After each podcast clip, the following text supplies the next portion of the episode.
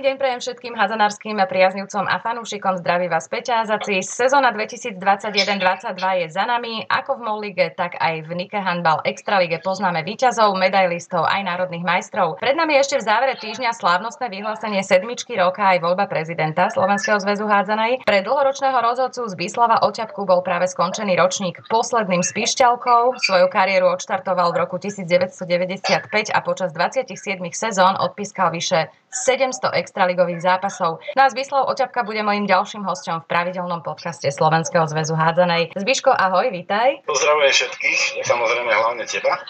Ďakujem. Po hráčoch a tréneroch tu mám po dlhom čase opäť rozhodcu. Aká teda bola z tvojho pohľadu tá posledná sezóna na palubovke? Posledná sezóna bola hlavne označená covidovými opatreniami do začiatku sezóny, kde sa veľa zápasov prekladalo, ale ináč môžem ho hodnotiť ako úspešný. Ten posledný zápas medzi Považskou Bystricou a Hlohovcom sa skončil remízou, museli rozhodnúť až sedmičky, že bol to taký napínavý zápas. Jednoducho zápas tak prebiehal, jak prebiehal a bola z toho remíza a rozhodoval sa 7 metrovom rozstrele, dokonca až v druhej sérii. Uh-huh. A pre mňa to bolo ako také pekné vyvrcholenie mojej dlhej kariéry, že takýto zápas som mohol odrozhodovať e, na konci kariéry, že tam boli aj tie sedmičky. Uh-huh. Bola to taká čerešnička na tej torte, tak sa hovorí. Zachytila som, že pri rozhodcoch je to trochu iné ako pri hráčoch a teda nie len tvoje telo prehovára do toho, či zvládne ďalšiu sezónu alebo nie, ale také tie nekompromisné tabulky limitujúce vek. Bol aj v tvojom prípade vek tým faktorom, ktorý sa už nedal obísť? Ako je to vlastne s vekom rozhodcov, do ktorých narodenín ešte môžu si pískať? Uh, momentálne je to tak, že 55. rok života je rozhodujúcim meritkom pre činnosť extraligového a molligového rozhodcu. A asi by som povedal, že to je takéto meritko, že už predsa ten vek sa nedá zastaviť jednoducho. Existujú aj nejaké výnimky? Na základe čoho môže tú e, výnimku rozhodca dostať? Neexistuje výnimka. Je dané momentálne 55 rokov dovršených života a to je, tá, to je ten medzník ukončenia. Momentálne neexistujú, aspoň ja o žiadnych výnimkách neviem, že by mohla byť ešte po 55. roku nejaká výnimka. Poďme možno aj opačným smerom, čo všetko musí absolvovať mladý rozhodca, kým mu umožnia vlastne pískať najvyššiu domácu súťaž a kto o nich rozhoduje? Ja takisto, keď som začínal v 90. roku svoju kariéru rozhodcu, tiež som musel e, absolvovať žiadke zápasy, postupne som išiel pískať e, dorasteneckú ligu, chlapcov, dievčatá, potom som pískal prvú ligu. Veľa zápasov som odrozhodoval so staršími rozhodcami v minulosti v tom mladom veku, napríklad s pánom Košecom, spomeniem spomeniem pána Marka, pána Hlinického. A potom postupne, jak tá výkonnosť stúpa, v 95. roku viac menej som potom sa dostal na základe hodnotenia v nižších súťažiach do extraligy. Aké sú tam tie kritéria? Môže sa e, nejaký mladý chalan jedného dňa len tak rozhodnúť, že chcem byť rozhodcom a nemusí mať vôbec žiadne hráčské skúsenosti? Samozrejme, že nemusí mať hráčské skúsenosti, však aj v súčasnej dobe sú rozhodcovia aj extraligoví, ktorí nehrali nikdy hádzanú, spomeniem Sivak Richard alebo napríklad aj Mario Rudinský, takže to není podmienka, že musí hrávať hádzanú, aby mm-hmm. sa stal rozhodcom. Ty si sám bol aktívnym hráčom? Hral si niekedy hádzanú? Ja som bol aktívnym hráčom, hral som e, v Nitre, za VŠP Nitra ako čiak dorastenec, potom som ukončil kariéru ako dorastenec v vtedajšej Červenej hviezde Bratislava. Potom mm-hmm. som sa dal na dráhu v podstate rozhodcu.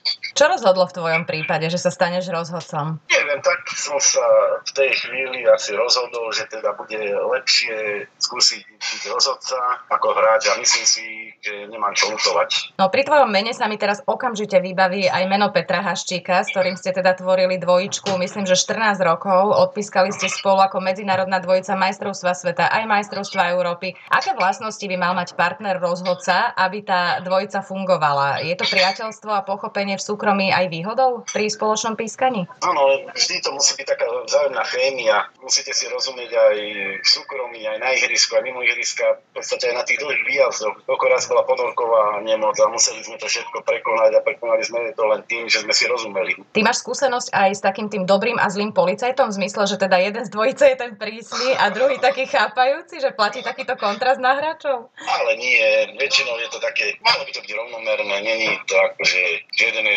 zlý a jeden dobrý. Keď je nejaké rozhodnutie, tak ho musíme potvrdiť obidvaja niečo to tam, že ja... Nie, nie, toto neplatí v tom. Pri tebe ja som vždy mala taký pocit, že ty uprednostňuješ dohovor pred trestom okamžitým. Často som si pri tých prenosoch všimla, že prídeš za tým hráčom alebo hráčkou, že upozorníš, dajme tomu, že prebieha cez brankovisko a že jej teda budeš musieť odpískať prešlap, ak to bude robiť ďalej. Všimla som si správne? Ja si myslím, že nebolo to až takého tým upozorňovaním. Ono dá sa upozorniť do začiatku stretnutia a vždy musí byť taký ľudský prístup, ja si myslím. Že to platí viacej asi na tých hráčov. Áno, však nie všetko sankcie, iba do začiatku sa môže upozorniť, ale už potom, keď e, jak zápas plyne, tak e, tá progresivita musí mať stúpajúcu tendenciu. Občas vidím, že rozhodca udeli trest už s takou brontovou tvárou, že má fakt rozčulený výraz, že ho ten hráč neuveriteľne vytočí. My tam samozrejme nepočujeme ani nevidíme, čo sa tam e, odohraje. Vždy akože nie je vidno všetko. Čo najviac dokáže vytočiť teba? ja, no toto, to si dala takú ťažkú otázku. V podstate rozhodcovia nemáme radi, keď niekto rozpráva. Hej? Uh-huh. Čiže tie rozhodnutia by mali byť e, jasne dané a ten hráč by mal jasne vedieť, že akú sankciu dostal, aké to rozhodnutie bolo. Hlavne tie verbálne a slovné prejavy, uh-huh. to také, ktoré rozhodcovia si myslím, že nemajú najradšej. Čiže dokáže rozhodca aj oceniť, nie? Ak ten hráč spolupracuje, že sám sa napríklad jasne. prizná, že loptu tečoval, alebo ukáže smerom k lavičke, že rozhodca to videl dobre, že prestante sa rozčulovať, že tá komunikácia je potom... Hovorí sa, že rozhodca sa už nemôže vziať späť, ak niečo zapíska. My tam máme samozrejme k dispozícii opakovačky a všeličo. Vy sa musíte rozhodovať okamžite. Stalo sa ti niekedy, že si svoje rozhodnutie prehodnotil? Nemyslím teraz ten systém VAR alebo upozornenie delegáta. Nie, však keď raz je to rozhodnutie, tak to rozhodnutie musí platiť. A nepamätám si na situáciu, že by sme zmenili, ja neviem, keď sa udelili dve minúty, že sa neudelili alebo tak. Okrem Petra Haščíka si ty tvoril dvojicu aj s Igorom Karlubíkom, Milanom Sivakom Štefánom alebo Jankom Beňom. V čom boli títo páni odlišní a čo mali naopak spoločné? No spoločne sme mali to, že sme si tiež veľmi dobre rozumeli. S Jankom Beňom som pískal síce 1,5 sezóny, to bolo na konci 90 rokov. Potom som už išiel s Petrom Haštíkom a v podstate e, Milanom Sivakom som pískal po 12 rokoch s Petrom Haštíkom. Takže dobre sme si rozumeli a boli to všetko veľmi dobrí rozhodcovia. Tvojim vzorom bola slovenská dvojica Juk a Jeglič. Prečo práve títo dvaja páni? Čím e, ťa ich pískanie uchvátilo? Oni dvaja pôsobili na ihrisku suverénne, boli veľmi dobrí rozhodcovia o svojich rozhodnutiach, pískali veľké turnaje, a myslím, že boli príkladom aj pre iných rozhodcov, nielen pre mňa. Ty si mal potom niekedy e, v budúcnosti možnosť im e, možno povedať, že keď už si sa aj ty stal medzinárodným rozhodcom, že teda boli tvojim vzorom? No áno, boli sme na majstrovstvách sveta Brazílii v 2003 roku a ako jeden z delegátov tam bol Herbert Jeglič. Tam sme sa o tom bavili spolu v mhm. Brazílii uh-huh. na majstrovstvách sveta. Z našich rozhodcov boli tvojimi vzormi páni ako Korec, Ambruž alebo Moza, vo svojej dobe asi teda top rozhodcovia. Zrejme si asi tiež nebol jediný, pre koho boli vzorom títo páni. Áno, boli to veľmi dobrí rozhodcovia, ale takisto boli vzorom aj Beňo Rančík, čo bola veľmi dobrá dvojica, aj medzinárodná, veľa veľkých podujatí absolvovali. Čiže v minulosti tých rozhodcov veľmi dobrých bolo viac, si myslím, ako je to teraz. Uh-huh. Bola väčšia konkurencia čo sa týka rozhodovania. Ktorý bol tvoj premiérový medzinárodný zápas a ktorý šampionát bol tvoj úplne prvý? Premiérový zápas sme mali na medzinárodnej scéne s Igorom Karubíkom a bolo to v Tomgerene v Belgicku a hral tam Pixeget. To bolo v 98. roku. A prvé majstrovstvo Európy som bol v Turecku v 2001 a v 2003 sme boli v Brazílii na majstrovstvách sveta. Pik Seget, e, oni majú takú celkom búrlivú tú fanušikovskú základňu, aj s nimi všade cestujú. Aký to bol zápas? Pamätáš si to ešte? Ja si pamätám to, ale to nebolo v Segede, ale bolo to tam v Belgicku, uh-huh. v tom mhm. Čiže až toľko ich tam neprišlo? Nie, toľko ich tam neprišlo, ale boli tam. Mm. Zase musím povedať, že boli tam. Ale čo sme zažili, tak vôbec prejme ako excelentne takú by som povedal, atmosféru Lige majstrov. No ja si pamätám veľmi dobre na svoje pocity pred prvým zápasom, ktorý som musela odkomentovať, lebo Peťovi Štefancovi vypadla nejaká skrinka tam a nedalo sa to technicky riešiť. A veľmi dobre si pamätám, že som bola častejšie na vecku ako pred štátnicami, mm. že to bol strašný stres. Boli tvoje pocity podobné pred úplne prvým zápasom? Boli, samozrejme, že boli však ten určitý rešpekt a to také mravčenie, ak sa hovorí, je vždy, keď niekde začínaš. A takisto aj prvý extraligový zápas bol tiež taký, že to bol ráta zápas e, Šala Michalovce a v tej dobe bola Šala na výslní a Michalovce neboli až také dobré v tých 90 rokoch. A skončilo to gol a Šala dala gol v poslednej sekunde, takže no nie vždy tie prognózy papierové platia. To sme mali s Igorom Karubikom ten zápas prvý. A boli všetci spokojní po ňom? Fúha, tak to si ti už nepamätám. tak toto, toto je ťažká otázka za tie roky. Jasné. Ako dlho to trvalo, kým si si ty našiel taký svoj štýl, v ktorom sa cítiš seba isto a komfortne? Čo ťa v tých začiatkoch vedelo najviac vyviesť z pohody? No, čo sa týka rozhodovania, to je vlastne dlhodobý proces, stále sa učíš. Tými zápasmi, ak pribúdajú, každý zápas ti niečo prinese a snažili sme sa, nemôžeš podľahnúť atmosfére jednoducho. A to, v tomto sme asi mali výhodu aj s Peťom Aščíkom, že my sme nepodľahli tej atmosfére toho stretnutia. No, veľa hráčov napríklad tvrdí, že Hučiaca, tá superová hala, hej, u supera, ich paradoxne vyhecuje najviac. Ako to je pri rozhodcoch? Ty vnímaš, keď publikum vykrikuje na rozhodcov, alebo keď pri tých jednotlivých verdiktoch píska? Ja sa snažím, alebo snažil som sa to nevnímať. Potreboval som sa sústrediť na samotné stretnutie, aby tie rozhodnutia boli správne. To je jednoducho, keď si na tom ihrisku a musí v tom dianí, tak ťa zaujíma to, čo je na ihrisku hlavne, nie to, čo sa deje vedľa, však ten divák si zaplatil vstupné a čo on vykrikuje, tak to by sme potom, vieš, Áno, boli... to je to, čo na ihrisku. Jasné, mali by ste webky po každom zápase. No. No, onedlho sa opäť budú meniť niektoré pravidlá, okrem teda tých prehľadnejších štyroch prihrávok po signalizovaní pasívnej hry ma zaujala rozohrávka zo stredového kruhu. Ako to bude vyzerať v praxi? Čo to prinesie hre? Ja si myslím, že to prinesie taký prí, väčšie plynulosť aj tie 4 prihrávky, lebo niekedy tých 6 prihrávek bolo dosť dlhé aj pri tej pasívnej hre. Že tam zbytočne sa to naťahovalo a toto bude také plynulejšie. Zasa zrýchli tá hádzana. Po skončení kariéry budeš delegátom, ako mnohí tvoji kolegovia. Pre delegáta je nepochybne výhodou, ak si bol predtým aktívnym rozhodcom. Myslím si, že vie, čo obnáša ten delegát, ktorý bol aktívnym rozhodcom, tá rozhodcovská činnosť.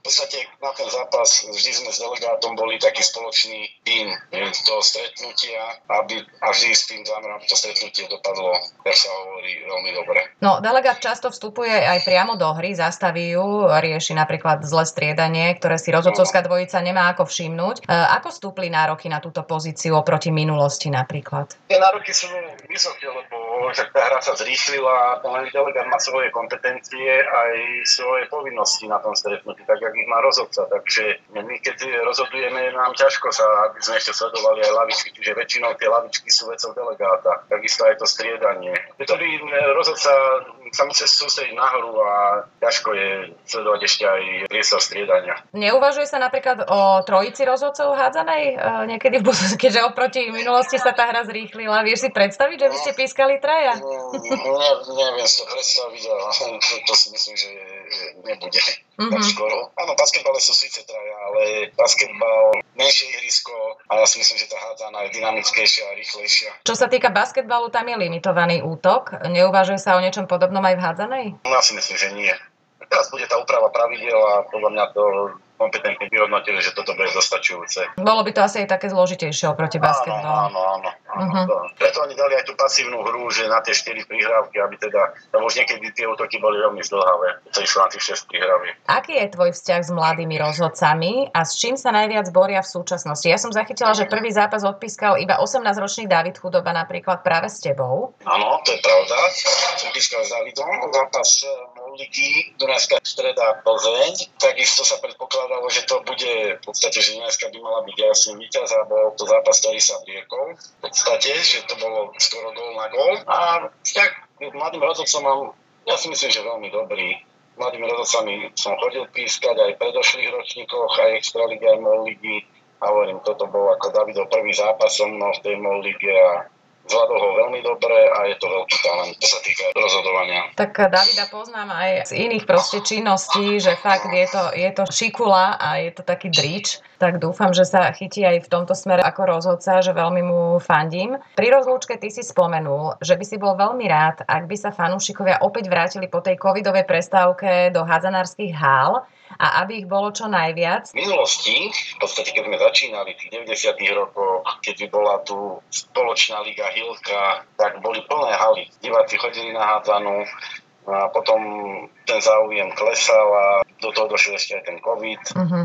A myslel som to tak, že aby tých ľudí chodilo na to hádzanú čo najviac, aby tie haly nezývali prázdnoto, vtedy tie zápasy sú úplne iné, keď sú tam diváci. Čiže tá atmosféra vplýva nielen na výkon e, hráčov, ale aj rozhodcov. Aj rozhodcov. Uh-huh. Áno, lebo keď bol COVID a boli prázdne haly, bolo tam počuť každé šuchnutie, čiže také, no nemalo to takú tú atmosféru, jak sa hovorí.